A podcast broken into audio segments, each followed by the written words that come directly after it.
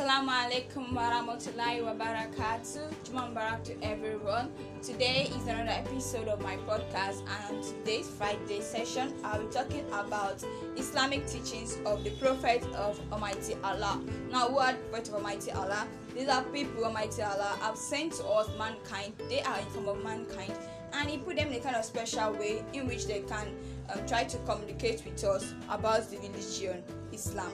Now, the importance of the Prophet of Allah cannot be underestimated in the teachings. Now, the first thing is that the belief in the Prophet of Allah is one of the articles of faith.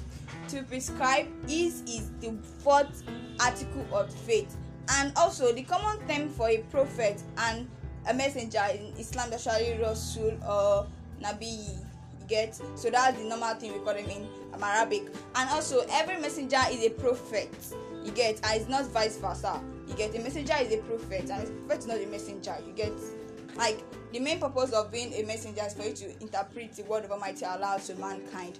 And the prophets were chosen by allah itself so we should try to follow their footsteps muslims should believe in the prophet of almighty allah from adam to prophet muhammad without any discrimination this was stated in Quran 2, verse 285 of the Holy Quran. And also, all the prophets follow the same line of prophethood, one after another. It's like a chain, it goes after one another, you get.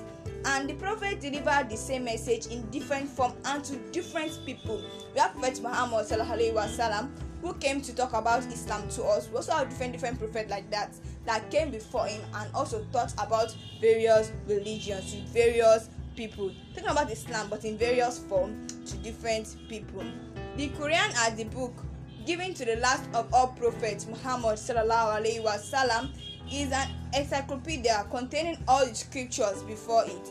That is all these uh, prophets were given um, scriptures just like the Zabur, the Tawrat, the Injil, the Suf, and the Quran. You get so they are given to each prophet, telling us about Islam in general.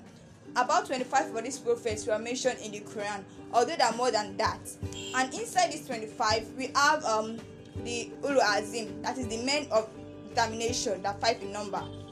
Yeah, they include Prophet Muhammad, Isa, Nuh, Musa, and Adam. So that are the Umul Hazim, that five in numbers. Scholars of Islam should also give the total number of prophets to be about 124,000. Like I told you, like they're very much. Only 25 are mentioned in the Holy Quran. And belief in Almighty Allah and his prophet is somehow like kind of interrelated because when you believe in that prophet's message you automatically believe in allah who sent them you get and really believe in almighty allah is actually um, inclined with believe in the prophets because it means believe in their defined messages prophet allah prophet of allah practiced the teaching in their daily life another reason why we should follow their footsteps because they actually um, brought about the teachings in their daily life for example, Prophet Muhammad wasallam actually lived his life according to Islam. So people, companions could actually follow his footsteps. You get that? As a sign of honor and respect for the prophets, Muslims should seek Allah's blessing upon them whenever the mention, like names are mentioned.